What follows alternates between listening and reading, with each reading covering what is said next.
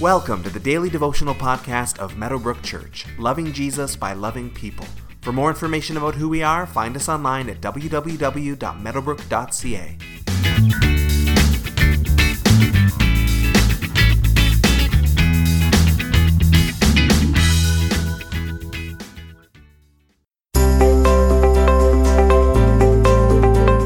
no stretch to say that the Bible is a pretty big book, deeply profound, I know. It is complex and multifaceted, written in different times and cultures from our own that we don't always really understand.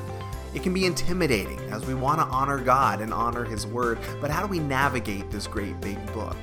But God has given this book to us to make Himself known. He doesn't want us intimidated, but He does want us digging. And then there are times when all of a sudden this great big book just breaks out into simple, clear insight, just like today's verses.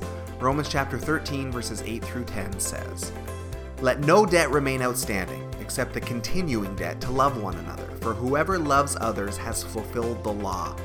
The commandments you shall not commit adultery, you shall not murder, you shall not steal, you shall not covet, and whatever other command there may be are summed up in this one command love your neighbor as yourself. Love does no harm to a neighbor, therefore, love is the fulfillment of the law. So, first things first, and it's kind of a side note to this passage, but Paul says don't hold on to debt. Now, this is tough in today's commercial world, but it does seem to be a theme of the New Testament and the life of Jesus that we are to live simply and generously. If my whole lifestyle is only achievable through credit cards and lines of credit, then I seriously need to reevaluate everything I'm doing. Most of us need a house mortgage, of course, and we may need a car payment, but if we are buried in debt, then we need to figure out a way to readjust how we're living and get out of it. So let no debt remain outstanding, other than our metaphorical debt to love one another. For whoever loves others has fulfilled the law. Although we've discussed earlier in Romans that the law is dead to us as Christ followers, we died to it. Nonetheless, we see the law here again, reimagined in a much simpler form. Love one another, and you fulfill everything that God was looking for in that law. We remember that the law was put into place to teach us God's standards, to highlight the fact that we fall short of God's standards, so that we would acknowledge our sin and the fact that we need a Savior. While we're not living under the law anymore, this doesn't mean that God doesn't have standards anymore, as we've already previously discussed as well.